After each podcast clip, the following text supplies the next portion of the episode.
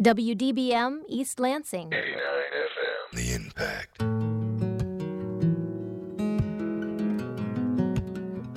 You're listening to Impact Exposure. Exposure gives a voice to our community and provides a forum for discussing the relevant issues of today. Broadcasting from the campus of Michigan State University, this is Impact Exposure.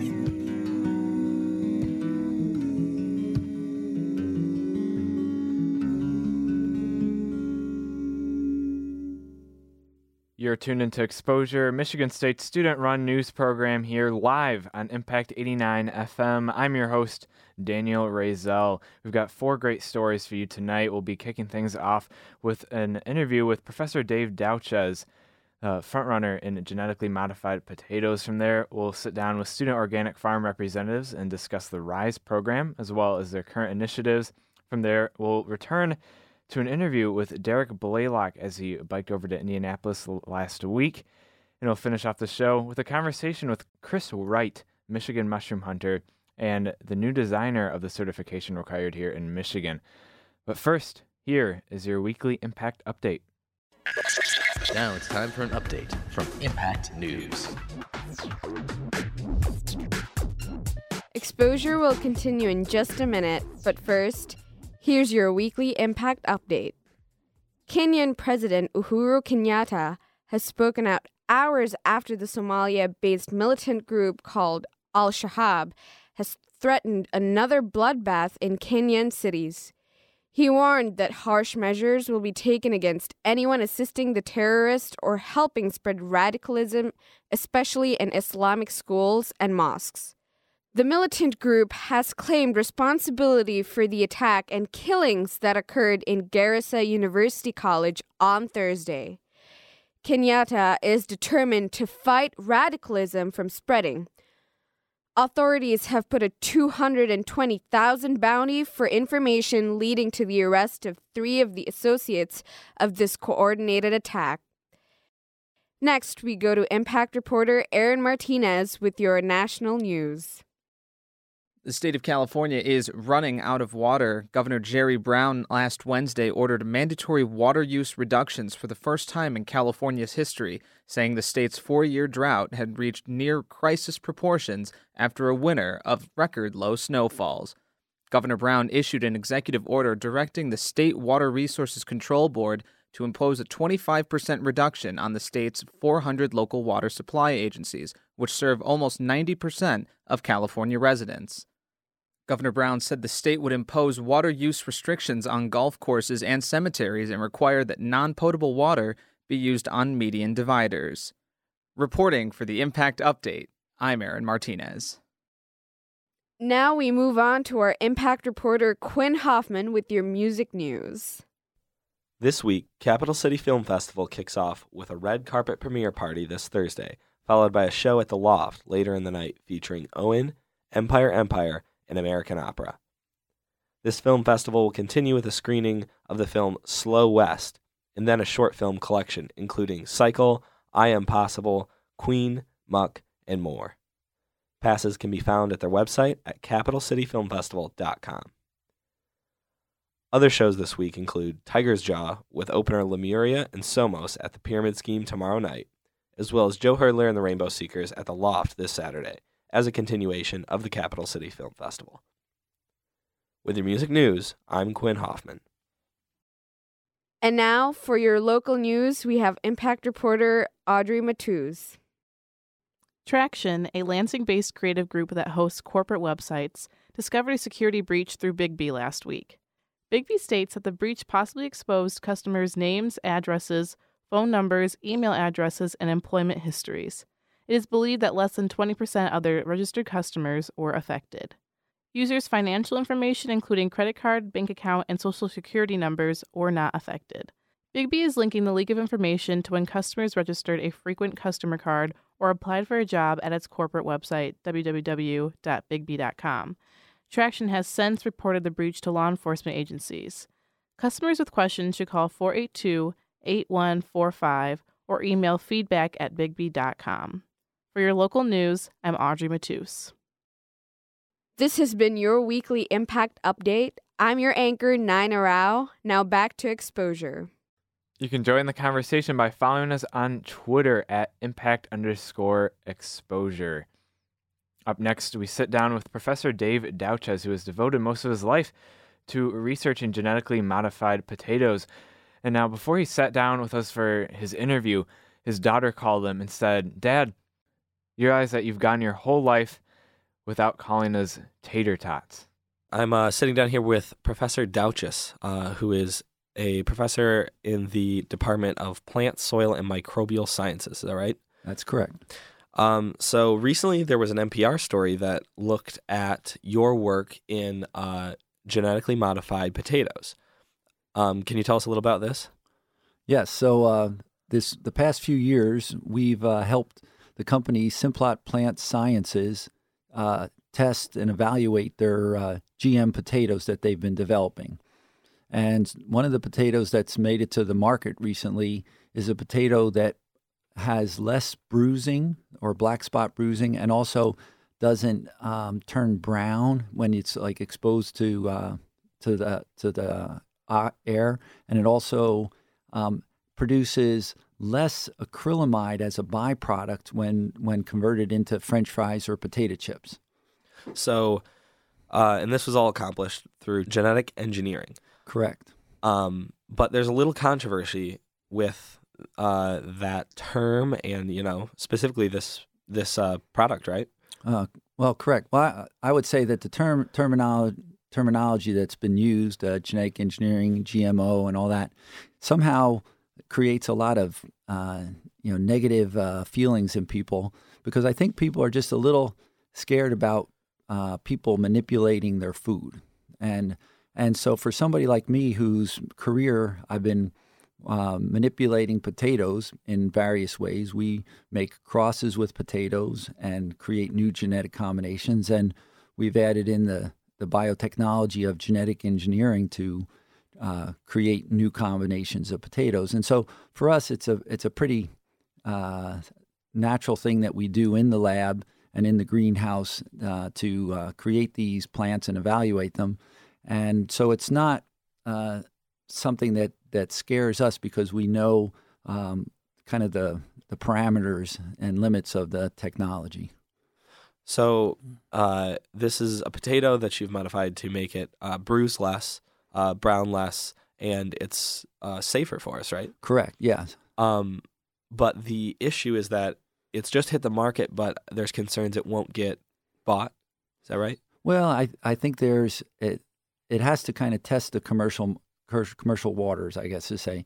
And so, well, first of all, we didn't actually develop the product that came to the market at, at Michigan State. We've just helped them test this one. We've in our lab, we've created a lot of other combinations similar to that, and also, um, but to take it to market is a kind of a massive undertaking that costs uh, a lot of money to go through the regulatory process. So, so we've kind of helped them uh, collect the data and evaluate it, and in an unbiased way. The universities kind of cre- um, provide that type of uh, service to some of the private sector, uh, so that the data can be uh, used by the regulators.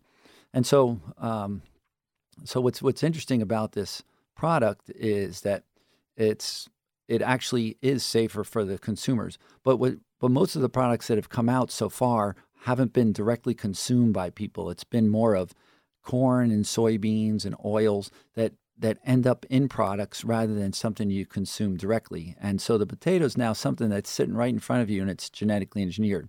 So it's it, there's a certain uh, uh, different um, uh, threshold that we're crossing now with this with this product. So I think it it scares little people that oh now we've got this these direct products that we're going to be consuming, but in reality there's there's an irony to this because genetic engineering um, has been tested by scientists around the world, or I should say the technology and the different products that have come out from genetic engineering, and they they've been deemed safe and they've been on the market for almost 20 years, and we haven't had any safety issues in terms of human health.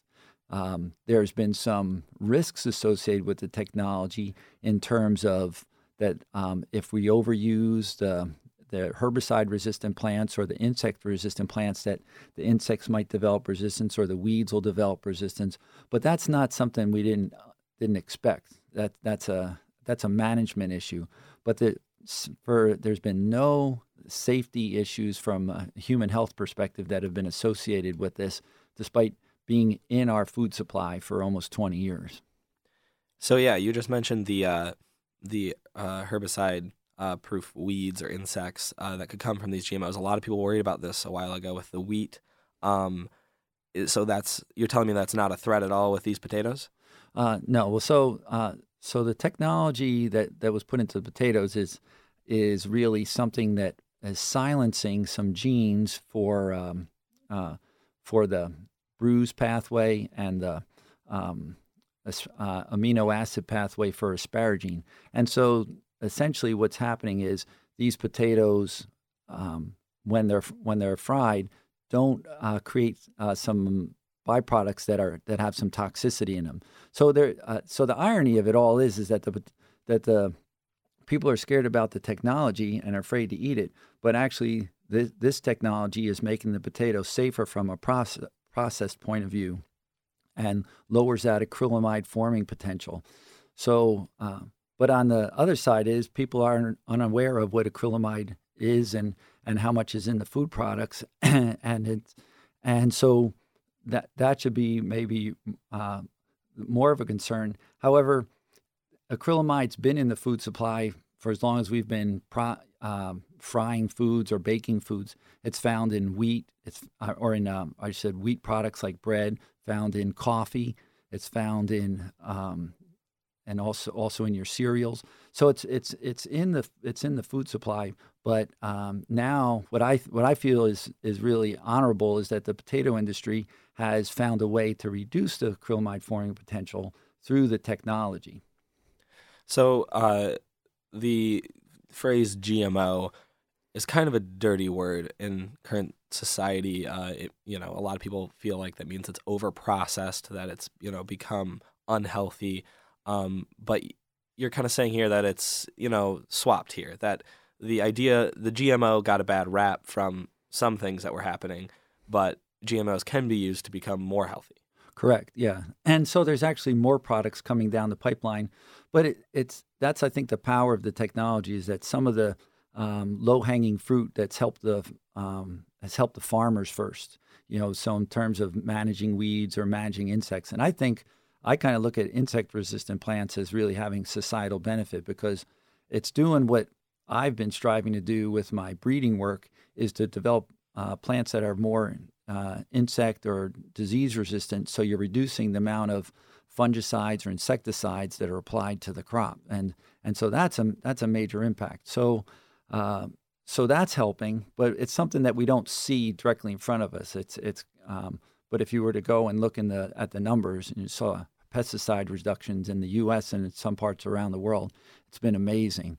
Um, but uh, now we're starting to get the technology is advanced enough that we're now getting some consumer products, and so this um, kind of lower acrylamide forming potato, the bruise resistant, is um, is I think something that that helps the the consumer, and it also uh, reduces the amount of waste that goes into uh, you know preparing the food because people don't cut away all the bad parts that are that are bruised up now that they're they're not bruising like they used to. Do you think that some people are getting um, afraid of this kind of stuff uh, because you know something went wrong early on the whole idea with the wheat, so that was a little bit of a scare. But do you think maybe some of the real issues is uh, they feel like maybe you're playing God? Have you heard heard that term thrown at you before? Yeah, I've heard that, and I don't. I don't think it's that. I, I think it's more of just the, uh, the the sense of the unnaturalness of it. It's not something that we that we've been able to always do. It's something that occurs in the lab, um, and so it's it it's not something that that people can kind of grasp and and feel comfortable with.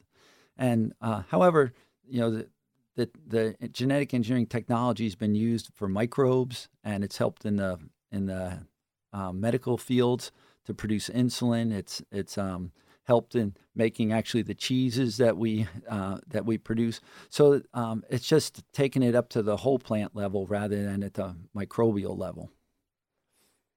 So, do you think any of the uh, fear is just because it's kind of unknown and new? You think that's I- where it's coming from? Yeah, I think that uh, there's this kind of you, you have like a gut reaction, and it, it doesn't feel natural, and so it, it takes some uh, some time to think about it and study it, and and then you can maybe develop a comfortableness to it. I think it, this is common in a lot of uh, uh, things in society. There's a lot of technology out there that um, people were a little slow to grasp. You know, I'm a, I'm a little older than you, and uh, when uh, when I was a, a teenager in the '70s, the microwave oven came along, and people were afraid of microwave ovens, and and, and people weren't really sure whether they should have them in their homes, and uh, and there used to be signs on the microwave ovens in stores that if you have a pacemaker and you know we have a microwave oven, and I think we've kind of moved past that because I think people have seen the you know look at the risks and benefits and say, well, I, maybe there really isn't many risks. It, it was just maybe a little bit of overthinking the uh, not understanding the technology. So, is that where you see the future of GMOs kind of going? Do you, do you think that uh, GMOs is, is going to uh, inevitably become a part of our society in the near future? Well, it um, in certain crops, it's the major component. Like in our corn, corn, wheat, cotton, canola, it's it's there and um, and as a major component. And so it's now uh, moving into maybe some of our other food products that we may eat directly. But so I think it's um, as people uh, understand the technology and get comfortable with it, and and there's benefits. If there's benefits, then then it's gonna it'll it'll win out and and become part of our uh, kind of common way of of uh, producing new genetic combinations. It's not the only way. It's just part of the one of the tools that we have. Awesome. Thanks so much for talking with me. Uh, you're welcome, Quinn. You can join the conversation by following us at impact underscore exposure over on Twitter. Up next, we sit down with a couple representatives from Student Organic Farm. Alexis Hinson, a student, and Lori Thorpe, the woman who started it all, will be discussing the RISE program as well as their current initiatives over at the farm. You're tuned into Exposure here on Impact 89 FM. I'm your host, Dana Rizel, and I'm here today with uh, Alexis Henson and Lori Thorpe from the Student Organic Farm. If you want to go ahead and uh, introduce yourselves. Hi, I'm Lexi Henson, and I work for the RISE program here at MSU. And we are here to talk about our pastured pigs or organic pigs here at Michigan State on our student organic farm and a couple other cool projects going on in our RISE program. Hi, I'm Lori Thorpe, and I'm the director of the RISE program, and I have the privilege of working with students like Lexi who are interested in food, food and farming, sustainable food systems. Um, so, we're going to talk to you a little bit about what's going on at the Student Organic Farm as well as at the Bailey Greenhouse and Urban Farm. Great. Now, uh, how, how did you first get started over at the farm, Lori? I came to MSU in 2002, and my background is in ag education. And so I was in ag and environmental education. I was really interested in places where students could engage in experiential learning around food, ecology, food systems. And at the time, we had a couple of undergraduates. We, the farm did not exist then, I should Mhm. say. It was a vision that several students had for a place where they could learn about food systems in a different way than the college was currently offering. And at that time, there really weren't any courses being offered in small, sustainable food systems. Um, and so we had uh, a couple students pitch their idea to the W.K. Kellogg Foundation. At the time, they had a call out for proposals. And so the students wrote a letter to Kellogg um, proposing this idea of having a farm at MSU to demonstrate and for them to engage in small scale farming. And so I worked with those students to help them make their vision a reality. So it all started with, With- you, essentially. With me and with a couple other Well, and colleagues and, uh, and lots of students that had a vision for the farm. Incredible. And uh, and how about you, Alexis? Um, I came here to MSU three and a half years ago, almost four years ago, I think. And I came in as a freshman, interested in animal behavior and in working with animals in general. I really wanted to work with cats and dogs, but as a agricultural school, MSU offered pigs and chickens and other livestock animals. And I met Lori through becoming a part of the RISE program, which is the residential initiative on the study of the environment. And it's an awesome living learning program based in Bailey Hall, um, where we have a great uh, urban farm there too, an organic greenhouse right outside the dorm. Um, and I lived there. And my freshman year, I began, you know, really getting connected with Lori well and going out to the farm um, almost weekly and becoming a part of our pig project. And eventually, I just kind of worked my way up to loving it so much I wanted to manage it and make it, you know, really organized and really great. And we have a lot of students involved now, and it's a really fun activity. Well, great. And uh, and um, so I guess back on on top of uh, the student organic farm, what are kind of the the main projects that you got going on right now? I know you talked about the organic uh, pig, not the, the pasteurized pigs, but the pastured pigs. right. Yeah. So we have our organic pastured pig project, which Lori started years ago, almost seven or eight years ago at this point, and we're going into our fifth season of farrowing um, this week. When this airs, it'll be this week, and um, that's really exciting for us because it means it's around the clock watching our mamas, waiting for them to give birth, um, having piglets be born, and you know eventually start scampering around the farm, and it's a great ordeal. We have over 20 RISE students involved on it, 20 or 30 involved going on around the clock shifts. So after the piglets are born at our farm, we need to make sure that, you know, they're safe and healthy and you know everything is going well for the first 72 hours so we have RISE students that want to be involved in animals and animal behavior a lot of pre-vet students out there and they monitor the piglets for those first 72 hours um, to avoid things like accidentally being crushed on by the moms or something like that um, our program is really great because it focuses on getting animals back out onto the land. And one of the things that the freedoms that we have with doing that is bringing these incredible first time moms out to our farm. Um, so a first time pig mom is called a gilt. And that means that they've never given birth before. So these moms that we bring out have never given birth before. It's all a little bit new to them, and it's new to a lot of our students, which is great because it's an incredible learning experience all around. Mm. Um, but that also means because they haven't given birth before, they sometimes can have a little bit more difficulty getting the hang of it. And our students are out there just to give them that a little bit extra, you know, well being and love out there to make mm-hmm. sure everything goes well. And uh, you know that that brought up something that you know I was thinking of earlier uh, you know, about asking questions about your food. I've noticed that recently in supermarkets, you're starting to see more of this this uh, organic food movement, and I understand that's something that you're also working over with the the piglets, correct? Correct. So, what's kind of some of the, I guess, like the regulations that go into place into truly making something organic? Sure. I'll start, and then I'll let Lexi practice some of uh, her great knowledge that she's got now. So, first step is the the mothers, the sows, or in this case, gilts, first time mamas have to be in an organic system for the last third of their gestation. So we moved them out of the swine farm from MSU here um, on February 28th. Um, the gestation period for a pig is three months, three weeks, and three days. So we're in the home stretch here. But mm-hmm. that's mm. the first step is they have to have their last third of their gestation in an organic system. Um, their feed also ha- also has to be certified organic, and so our food, um, the food source for those animals is purchased from a um, a supplier that is um, raising organic oats and organic, or excuse me, organic um, corn and soy, um, and that also means that the the the food source is non-GMO, mm-hmm. non-genetically mm-hmm. modified.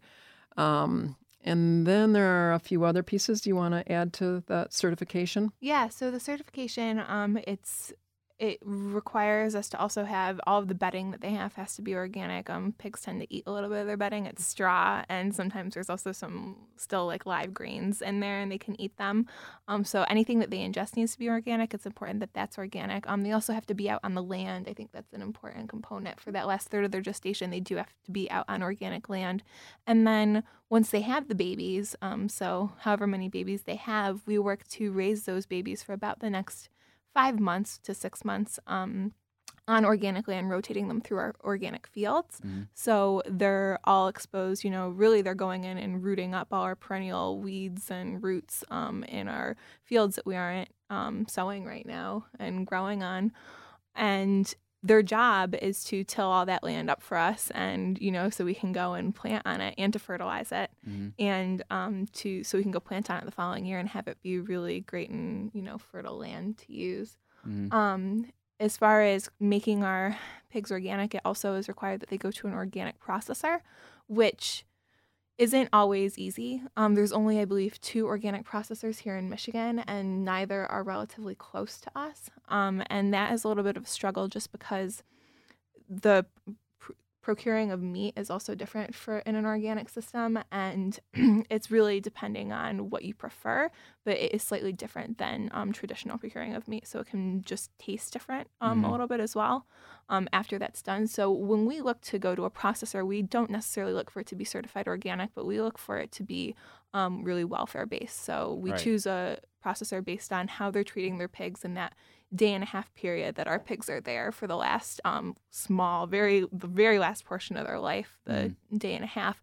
But studies show that levels of stress um, in the pigs can actually really damage the meat if they're really stressed for that last Really? day and a half. Yeah, Huh. because of levels where what is it levels of? I don't remember. Certain levels of hormones Adrenaline. in the body, Mhm. adrenaline Yeah, it's the fear hormone. can Yeah. really damage the meat and make it way less quality. So when we go to a processor, we look at how they're slaughtering their animals and you know the conditions that they're being kept in for that last day that they're alive.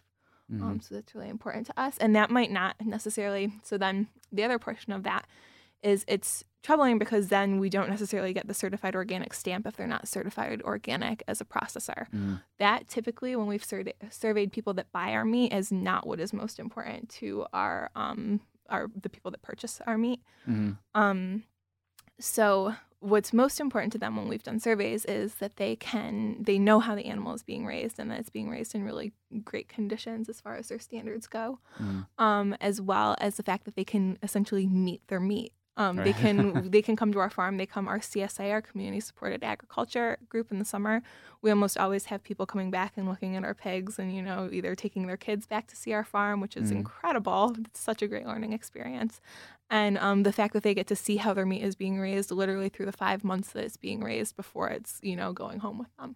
Mm. So those are some of the values that a lot of our um, supporters have, and we work hard to align our values, um, you know, with those values. hmm Yeah, and I I had no idea about the the whole adrenaline study. That's Yeah. that's absolutely fascinating to me. I would honestly would have never guessed. That's just really interesting to me. you know? Yeah, there's a lot of work. If, if for the, our audience, there's a lot of work um, that's published research um, from a, a very well-known welfare expert. Her name is Temple Grandin. You may be familiar with the film that I came out a believe few years ago, Mhm. but that's one of her areas of research.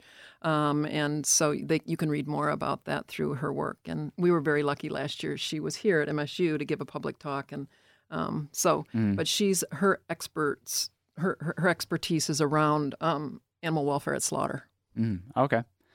Um, now earlier you mentioned uh, uh, some of the farming produce that you do over at the farm. Uh, So do you guys make produce for the, the general community? Do you Yeah, there's sell lots it to of the great campus things. or Yeah. So last week was the first uh, day of last Thursday. No, this, This Thursday. Thursday, This. Thursday was the first day of farm stand. Mhm. So if people want to visit the farm stand, it's right there on Farm Lane um, Right by the the rock. rock, yeah. Yep. Mhm. And um, gosh, we also our product can be found in many of the dining halls. So Bailey Greenhouse and Urban Farm, as well as SOF, you can see the product in Snyder Phillips, in Brody, um, Landon, up on West Circle, all buy product from us, as well as the Kellogg Center stateroom. Mhm. And we're deeply grateful for those partnerships. One of the things that it allows our students to understand what does it take as a farmer to um, sell to an institution, which is very different than far- selling to uh, farm stand. Mhm. Um, and that's really important for our student farmers to learn all the different ways that they can sell their product. Um, so yeah, look for our look for our product on the salad bar over in Brody Square or in Veg Out or Mhm. um, over in th- that great salad that they make over in Snyder Phillips too. Sure. Yeah. So, uh, well, what kind of product do you put out then from the farm?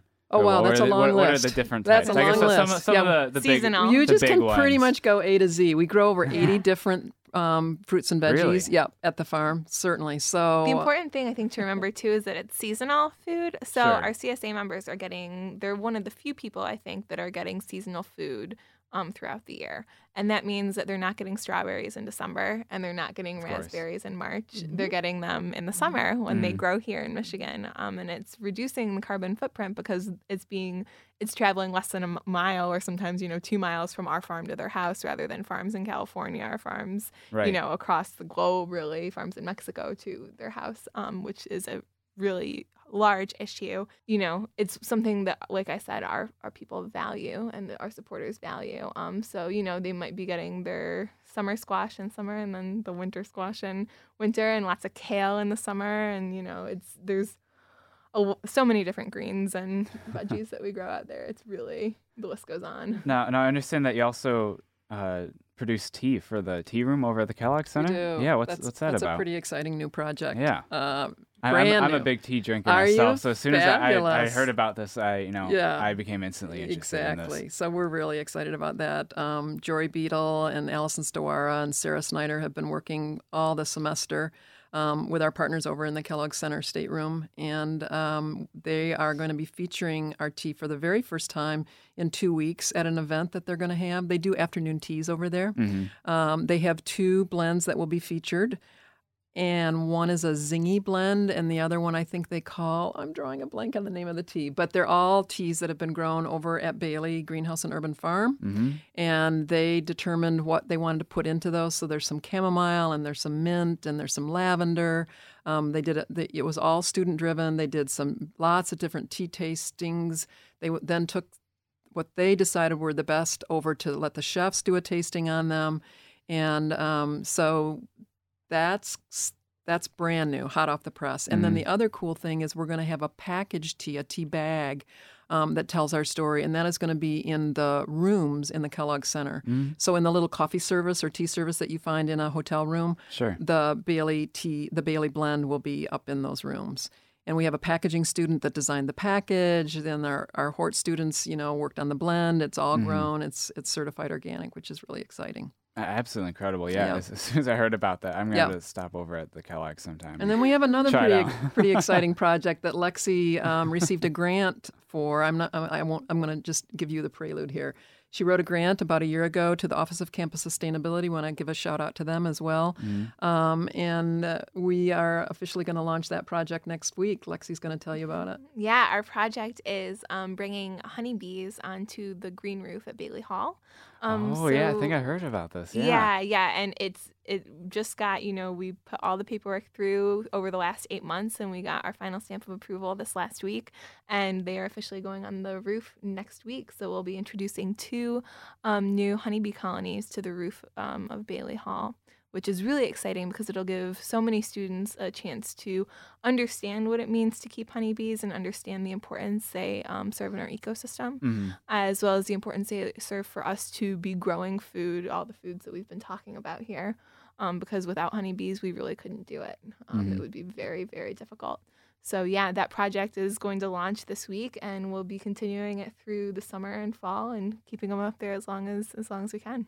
Sounds great. And uh, fortunately, I have a, a few minutes left here today, but uh, so there's a couple more questions. Um, so, who who can get involved with the, the student organic farm? Is this really open to all majors? Is this more based around students who can get involved in the Rise program, or what's? Lots of ways. So, for students that want to volunteer out at the Student Organic Farm, um, go to the MSU Student Organic Farm website, and there's a tab that says volunteer. And click on that tab, and there's a form that we like students to fill out so that we know a little bit about you and also Mhm. know about your schedule. And then you submit that to our farm staff, and we review it, and then we get back to you on on that. We have a similar situation for the Bailey Greenhouse and Urban Farm. There's a place on our website that you can click to um, see both when volunteer times are available and to notify us that you're interested in volunteering. Mhm. Um, so both places, and we're we um, are welcoming students from all colleges, all majors to get involved with that. It doesn't you don't have to be in the College of Ag and Net Resources to to Mhm. be um, able to volunteer with us. As Yeah. far as the Rise program, we're uh, we serve six colleges, so we're pretty open to. Uh, I like to say from anthropology to zoology, uh, and with that, students can earn a minor in environmental and sustainability studies. They don't have to have lived with us their first year here, but certainly incoming uh, students that are thinking about coming to MSU, they might want to consider that if if that's a um, an area of interest for them, they can live together that first year in Bailey Hall Mm-hmm. with us in the Rise program. Great. Well, uh, that was actually all I had uh, for the two of you today, unless there's anything else that you wanted to add in. No, I don't think so. But yeah, we thank some awesome people out here, and it's been a great. Thank you for letting us come in and talk a little bit It's about great what having we're the two of doing you right in. now. Yeah, you guys have a lot of really great stuff going on right now. It's, Yeah. it's so we'd love to update you in the fall and let you know how it's all gone. yeah, yeah I'd love to have you on again. Yeah, yeah. Well, uh. Alexis and Lori, thank you for coming in today. You're so welcome. Thank You're you, welcome. You can follow us on Twitter at impact underscore exposure to join the conversation and keep up with everything that we publish over on impact89fm.org. To continue, we've got an interview with Derek Blaylock, who came in last week uh, discussing his upcoming trip to Indianapolis, 250 miles, and he's here again tonight to discuss the aftermath and how that trip went for him. You're tuned into Exposure here on Impact 89 FM. I'm your host, Dana Rizel, and I'm here with Derek Blaylock. He's here again. And uh, how about just go ahead and introduce yourself and uh, what you've been up to for the past couple days? Hey guys, uh, I'm Derek Blaylock. I'm uh, advertising se- senior at Michigan State, and uh, I just got back from uh, biking to Indianapolis for the Final Four. Um, got back Friday or Sunday, excuse me. Um, so I'm back, and it was a lot of fun, a lot of hard work, but uh, it was a good time. Yeah, and I, I'm excited to, to dive into that. But you know, before we get into that, um, I guess just to do a quick recap of uh, for those of our listeners who missed uh, last week's interview. Um, so Derek, you biked 250 miles from here in Lansing, correct? Correct. Um, all the way over to Indianapolis, and it was for uh, your your cause, biking for Tommy's Heart. Do you want to talk about that for a bit? Yeah, definitely. I was uh, doing it to raise money for uh, the Thomas Smith Memorial Foundation, which is a foundation from uh, my hometown of Flushing, Michigan. Um, it was founded after one of my buddies uh, passed away my senior year of high school um, due to an enlarged, undiagnosed enlarged heart, and uh, um, it was kind of a prelude to my uh, summer trip, um, which will take me 6,500 miles um, across the U.S. Um, to raise money for the same cause. So it was a good, uh, good thing to raise awareness um, across not only the state but the country as well. Um, the story got picked up a couple um, different states as far as Washington, Oregon, Arizona, and uh, um, uh, Alabama. So it was kind of cool to see um, things like that. But uh, yeah, I'm definitely excited for my summer trip after that one. Um, it was, like I said earlier, it was a lot of hard work, but it was uh, fun seeing a lot of the back roads and stuff Mhm. of uh, Michigan and Indiana. Sure. so.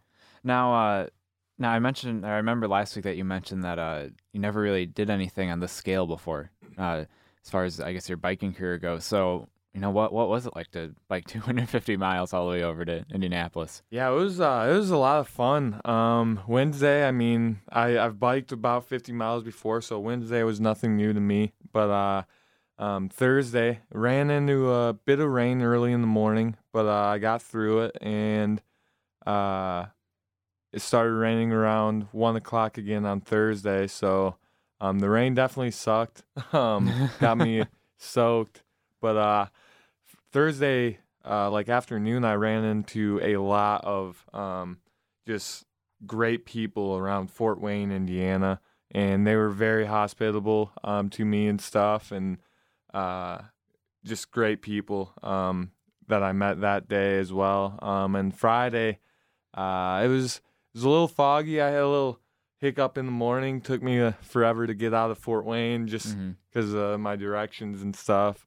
Um, ran into some more rain in the afternoon around three, but uh, I was finally able to get uh, to Anderson, Indiana, and um, ride to uh, Indianapolis the next day. So Mhm. um, it was it was fun. Um, it was kind of tough being on the bike for so long um, after never like for four straight days Sure.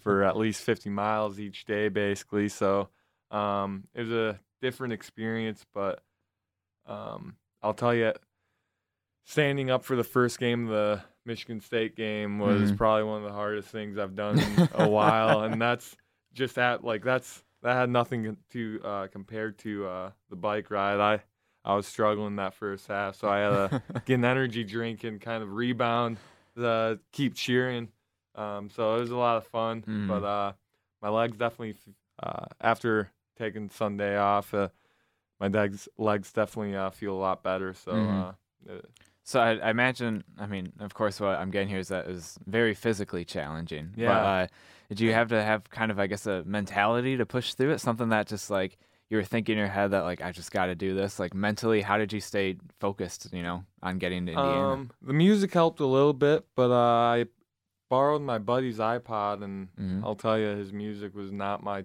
my. I guess he hadn't used it since like middle school, and I can tell because it, was- it was just awful. So like I don't know, like I just yeah, I kept basically saying it wasn't really. It wasn't really uh, like hard on my legs or anything. It was more. This is gonna sound weird, but more my butt because after like Sure, Thursday yeah. or Friday, my butt was just killing me. So I was like, all right, so uh, I just kind of pushed through it. But uh, what sucked the most was uh, Friday when his iPod died because I had no music. So I was uh, I was singing uh, Mac Miller um, his song "Knock Knock" on repeat for like the last three hours. So that kind of sucked. Then uh, this is gonna sound even more weird, but uh, like when I was riding the back roads uh, in Indiana, I smelled like toast. Like three hours left on Friday, I smelled toast, and I couldn't stop smelling it for the last three hours. I'm just like, what? So when I settled down that night, I, I went to the Waffle House nearby. I was like, I ordered, hey, I was like, hey, uh, can I get some toast? She was like, well, do you want anything? else? No, I just, I kind of want toast. Like, I don't know what it was, but uh, I just had that smell in my uh, head for all day. So um, I had some toast and Sure. uh, some biscuits and gravy. Um, but it was a lot of fun. Yeah. Um, biked about 40 miles to Indy. Um, Mhm. It was also weird because I went, the ride went um, basically without a hitch. Um, not really many problems or anything. Um, Mhm. No flat tires, which I can't believe because Indiana's roads are just as bad as Michigan's. Oh, I'll tell you that right now. Um, but I was eight miles from Lucas Oil, and I'm crossing. Uh, I have a green light, and I'm riding like next to this truck, and he turns, and I keep going straight, and this other car coming from the other way. Um, she was like smoking or something, wasn't paying attention, and I almost get hit from Wow. like eight miles away. I was, I was like, oh, thank God, because that would have sucked. Get uh, bike for four days and get hit by a car the last day. That would have sucked, but uh, um, nothing too bad. Uh, I mean, on Friday, I crossed a uh, wooden bridge. It was slick because it was foggy, and uh, there was a lady in front of me, and I put on my brakes, and I kind of fishtailed, and I fell, down in my handlebar, so Mhm. I got to get a new handlebar Oh, as man. well. But Now, so the, the the iPod thing, you know, that's just cracked me up a bit. Now, let- let's say you had your own your own iPod there. Mhm. Uh, I guess what what would you have been listening to? I would have been listening to uh, a lot of country, a lot of Yeah? country, big country fan, but uh, Mhm. uh, a lot of like '90s music, and I would have had uh, some classic rock and Frank Sinatra. For I, I love Frank Sinatra, and uh, Yeah. I would have listened to him just for a little bit. But uh, I mean, he he had some like '90s music, which was a little like fine, but Uh-huh. there's way too much dubstep and uh, techno stuff that I was just like, I'm just like, okay, you can stop anytime Right. now. But uh, it was it was fine. Um, honestly, any music was better than no music, and I was smelling freaking Right. toes. I'm just I'm still baffled at that. I'm just I don't know what was going on, but uh, maybe I was just too tired and Just imagining breakfast at Yeah, that point. So Um, I just have uh, only a couple more questions for you today, but um, so you're talking about taking like the back roads and also you know going through traffic. So what was kind of uh, I guess your main, I guess path of travel on the trip? Were you mostly on the back roads, or were you going alongside on the highways, or what? for most of the way it was back roads, but uh, on Saturday I just decided to go on this like not the expressway, but this main highway. I think it was Mhm. like Indiana 36, like 67, and that was so much easier because it was basically a straight shot from where I was at to Indy. Uh-huh. So like it was so much easier because I didn't have to make 20 different turns and keep looking at the direction. So um, I'm gonna take a look at that for the summer, and I'll obviously do like some back roads. But after a while, Mhm. it was just cornfields for days. So I was like, all right, well, let's try to mix this up a little bit. But uh, um, I was actually surprised um, because on I think it was Thursday when I was crossing the Michigan Indiana border, um, I was on dirt roads for like two and a half hours, and I was just surprised at how many um, Amish people I saw because I Really? I've never really noticed like that they were around here, so like Mhm. it never really occurred to me that there would be, which was I was glad to see because it kind of opened my eyes to a Yeah. different like um, world like that I've seen like on TV and stuff, obviously. But so that was kind of cool, and I was actually riding past this uh like school that they had, and uh, the kids were just like kind of screaming and waving at me. and I couldn't really hear them because like uh, the wind and stuff, but uh, like I was I was saying hey and stuff, so it- Yeah. it, was kind of cool to see that kind of different perspective of things. So yeah, Yeah, that's interesting. Yeah. Um, so I guess uh, yeah, let's just do a, a little recap here of uh, again for anyone that might have missed last week's show. So you've got this trip coming up this summer. Um, yeah, I guess let's just do kind of a, a rundown. When, where, you know what, what, what Yeah, the trip's so, all um, about. I'm starting probably May 18th. I might have to do a couple days earlier because I was looking at the route and just might have to start a couple days earlier. But uh, Mhm. I'm starting um, around May 18th um, in Charleston, South Carolina, where, where my family uh, lives now um, in South Carolina. And I'm going to go up the East Coast to New York, um, down through Pennsylvania, Ohio, up to Lansing, um, down to Indianapolis, um, across the Midwest to like through Kansas and then Colorado. Mhm. Um, I actually have a um, event in Colorado scheduled already for June 19th, where I used to work for the minor league baseball team out there. Mhm. Um, then from there, I'm gonna go through the mountains, um, which I'm a little nervous about, but uh, uh, down to like LA and hope maybe San Francisco because I did get a tweet from uh, MSU alumni uh, out in San Francisco, and Mhm. she was like, "If you come through San Francisco, we would love to meet you. gu- Uh, meet you, and uh, so I might have to do that because Yeah. I was I love meeting with MSU alumni. Yeah. Um, probably my favorite thing to do. Um, then I'm gonna go th- through the South, um, Arizona, Texas, and stop for three days, uh, roughly in Dallas, and finish the home stretch um, through Alabama, Georgia, and South Carolina, ending in uh, Greenville, South Carolina. So And uh, what, when are you expected to, to be back, roughly?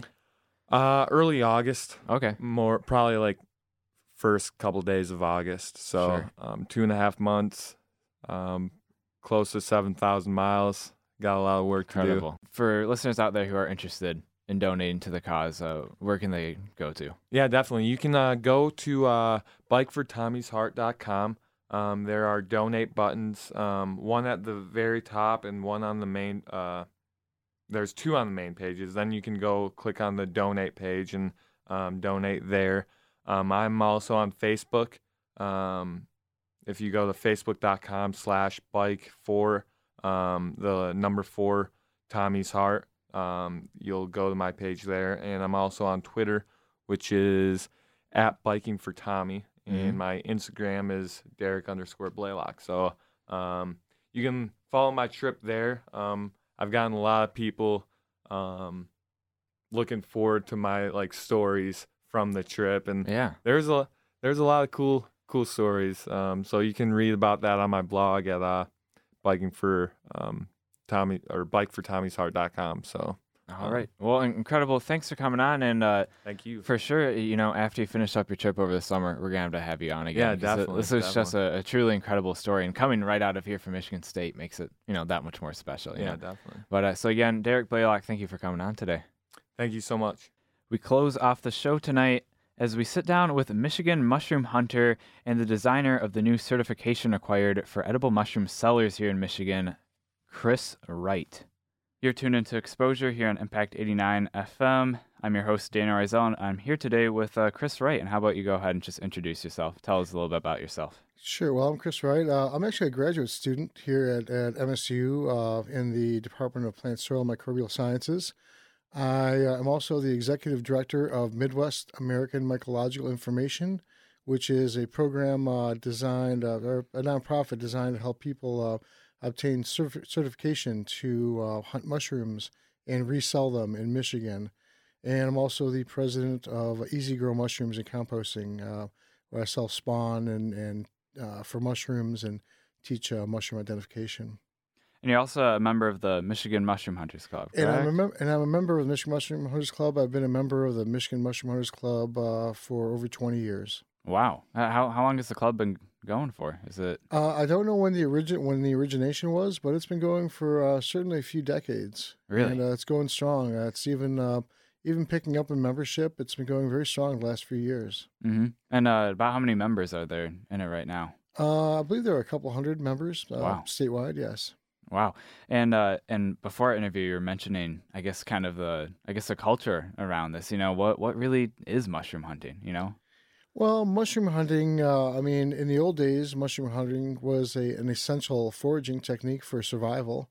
Um, these days, uh, people uh, go out and hunt mushrooms because people like to eat them, and, and even the ones that aren't edible are pretty interesting in their, you know, just in their form and and uh, the way that they, they work in nature. The mushrooms play a lot of uh, important uh, ecological roles in the environment. They they're saprophytes, which uh, means they uh, recycle all the litter inputs from plants and stuff and recycle the nutrients they're in. Uh, almost every plant you see has a fungus associated with the roots. Um, so there are mycorrhizal associations, and uh, and yeah, they, they it's just a it's a lot of fun, you know, and and they have a lot of interesting forms, colors, and morphologies, and uh, and it's it's a great family experience. Hmm And uh, here in Michigan, uh, how many different species are we are we talking about? Well, we have 25 different, about 2,500 different species. Um, there are probably around 60 or so that people will go and forage for um, and uh, that are uh, considered safe and edible. There are some poisonous species as, as well, uh, deadly poisonous. Uh, most of the poisonous species will give you like a gastrointestinal type of discomfort. Um, they're not deadly poison, but there Mhm. are there are quite a few out there. Sure. Um, now, I guess in your experiences with hunting, were there any, I guess, uh, I, I mean, expeditions, if you will, where it just they kind of stuck out as like a good memory? Just uh, any any times you were out where it just really stuck with you? Um, probably my fondest memory was when I was in Montana and I was hunting morels up on a uh, on a mountainside.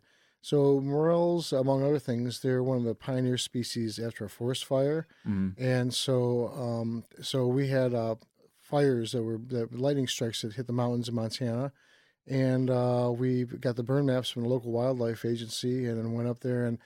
There were acres and acres and acres of morels. If you had a lawnmower, you could have just harvested by driving a lawnmower around.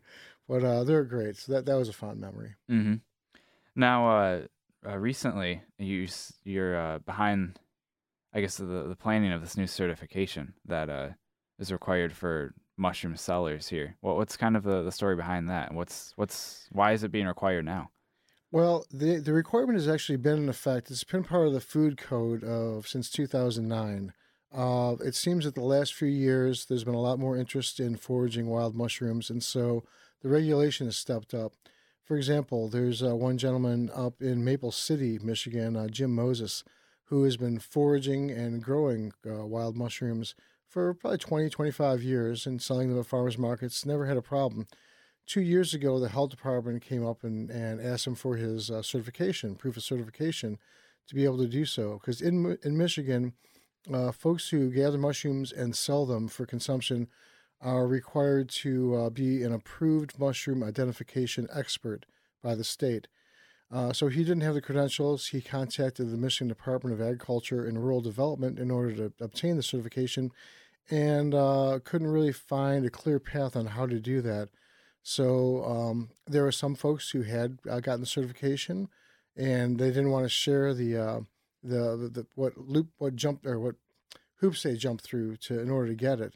Mhm. Um, and so there was a lot of disparity between the haves and the have-nots, and and there were a lot of people that have interest. So I contacted MDARD and said, "Listen, I'm a mycologist. I can help." And we gathered all the state's top mycologists, uh, all the way from Michigan Tech, Houghton up north, uh, down to U of M, and uh, so I formed a nonprofit with Tim James, who's the uh, professor of mycology at U of M, and Greg Bonito, who's a new professor here in plant soil microbial sciences, who's also a mycologist, and we put together a program. So um, uh, all the information can be found at midwestmycology.org that has all the information on the criteria and curriculum uh, required that you have to know, um, and as well as uh, how to register for the workshops. Mm-hmm. Now, uh, what what are the workshops like? What you know, what will people have to prepare for to get their certification? So the workshops, uh, as I tell people in the email and as I put on the site, should be considered a review session. You should come to the workshop uh, prepared to pass the test. So there will be a test at the end of the workshop. You can't teach mushroom identification in a day. Um, there are just a lot of different uh, things you have to know. So um, if you are interested in doing this, go to midwestmycology.org look at the curriculum and the mushroom study, uh, memorize all that information, be familiar with that. And then the workshops, um, uh, we're going to have three hours in the morning of lectures on uh, the basic biology of fungi, morphological characteristics used to identify mushrooms, and then we're going to go through every one of the 20 different species that we're uh, allowing uh, to be certified. Uh, after that, we'll have lunch, and then um, we'll have a review session of herbarium specimen, specimens and some live specimens. And then there's an optional one hour study time and then take the test. And if you pass the test, uh, MDARD will be there on the spot to issue your uh, expert mushroom identification card. Okay. And uh, so for mushroom hunters out there, uh, say that they, they pass the certification, uh, I guess what's kind of their next step after that? Do they just go out, start hunting Get mushrooms, the- and they can the just woods. start selling them right away, just like that? Yeah, so uh, so we've only approved 20 different species because uh, there are some dangerous mushrooms out there, Mhm. and there are some uh, mushrooms that have poisonous lookalikes. So there are 20 species that we've identified that are pretty easily identifiable, not mistakable for anything else that might be poisonous or harmful. Uh, so once people get their uh, cards, they're allowed to go out and uh, start harvesting the mushrooms that are in season. Uh, we start off with morels uh, and also uh, pheasantback or dryad saddle is another one that comes up. Uh, and there are different mushrooms that are, are, appear at different times during the year. The fall is especially plentiful for mushroom gathering. That's when you get a lot of your uh, uh, hen of the woods or maitake mushrooms, uh, the armillarias, a, a bunch of others. So, I say there's a there's a progression through the season. hmm Now, uh, I know over in uh, Boyne City they have the the national, uh, the Morel Mushroom Festival. Have you ever made it up there by any chance? Or Yeah, so I mentioned earlier I, I have a company. I sell mushroom kits for uh, for growing mushrooms, and I've I've sold them up there. Um, Jim Bauman is the um, director of the Chamber of Commerce up there, and uh, he was one of the folks that was uh, mentioned in this article, who was saying that last year they had to import morels from Oregon uh, for places that wanted to serve them, not because they didn't have the mushrooms, they just didn't have anyone to certify them. Mhm. So uh, he's happy now. I was just talking to him um, last week, and uh, he's putting out the word. And so uh, hopefully this year we should have plenty morels for for sale Mhm. up at the festival. There are actually three festivals, morel festivals in Michigan. There's one in Boyne City. That's kind of the national festival. There's one in Lewiston, uh, Michigan, and another one in Mesick, Michigan. Really? All are uh, uh, centered around the morel mushroom. Wow, I had no idea that there's three different mushrooms. You know, and you know, as as I mentioned earlier, you know, I didn't realize how I guess big of a culture there was around mushroom hunting. It's incredible. Yeah, especially you know, so some Americans tend to be a little fungal phobic, but uh, a lot of uh, the folks from Europe and uh, and other parts of the world, uh, it's part of their culture. And uh, I mean, when I was growing up, uh, my parents weren't really mushroom hunters. As a matter of fact, when they saw a giant puffball in the backyard, they told me to go kick the thing to get rid of it. they didn't realize that by kicking it, I was dispersing the spores, and they kept coming back year after year. So, but but uh, yeah, it, it, it's a great culture, and it's just it's a lot of fun. Kids love it. Uh, you know, when kids are young, they're closer to the ground, so they're better, better mushroom hunters than us adults because they're kind of in the plane, you know, of, of where the mushrooms are growing. So, um, yeah, it's a great activity for for all. hmm And uh, I guess on that note, uh, how, what kind of advice would you give to new mushroom hunters, people who want to start getting involved in either growing mushrooms or going out and hunting them? What would be kind of your, your first step there to advise Those- them with? Those are two different things, but uh, education is the key most important thing. If you're going to go out and pick mushrooms to eat, then you really know how know, have to know how to identify the mushrooms, and not just in a general sense, but down to species. So if you wanted, if you're in like Southeast Michigan and wanted to uh, to start collecting mushrooms uh, for your table, contact the Michigan Mushroom Hunters Club. and they go out every week and they gather all sorts of mushrooms. And they have they have great experts in mushroom identification, even better than me. You know, guys that have Mhm. been doing it for years, and they're very friendly and very helpful, and they they, they want to help teach mushroom identification. So if you want to go out and gather mushrooms, if if you're not in southeastern Michigan, just uh, look around for a local mycological club because there's one out in the west coast of Michigan. Uh, I'm sure there are some up north. Um, even I think there are these uh, meetup groups now. Uh, meetup is kind of like a uh, an online thing where Mhm. they have meetups for hiking or whatever. And that I've I've gotten a lot of uh, emails from uh, meetup clubs uh, all across the state that do this. And and if you don't have one in your area, why not start one? hmm Now that was all I had for you today. I don't know if there's anything else that you wanted to to bring up. No, I just uh, I want to uh, I, I do want to mention that uh, we're doing this uh, workshop uh, in association with two other nonprofits. Mhm. That's MIFMA, the Michigan Farmers Market Association, and Island, which is the Institute for Sustainability, Land, Art, and Natural Design. And then, of course, this couldn't be possible if MDARD, or the Michigan Department of Agriculture and uh, Rural Development, were not, you know, in on it. They gave us uh, a grant to get the program uh, going, and uh, and all the folks that have been involved in this have been great. So uh, it's going to be a good program. We encourage you to go to MidwestMycology.org and check it out. All right. Well, Chris Wright, thank you for coming in today. Thank you very much for having me. All episodes of Exposure can also be found online at impact89fm.org. We also have our Twitter at impact underscore exposure where you can keep up keep up to date with everything we do here at Exposure, as well as contribute to the conversation. Special thanks to our general manager Ed Glazer, our station manager Gabriela Saldivia, and our producer Quinn Hoffman. You have been listening to Exposure here on WDBM East Lansing, Michigan State's student-run news program, live with your host Daniel Razel. Broadcasting from the campus of Michigan State University, you've been listening to Impact Exposure.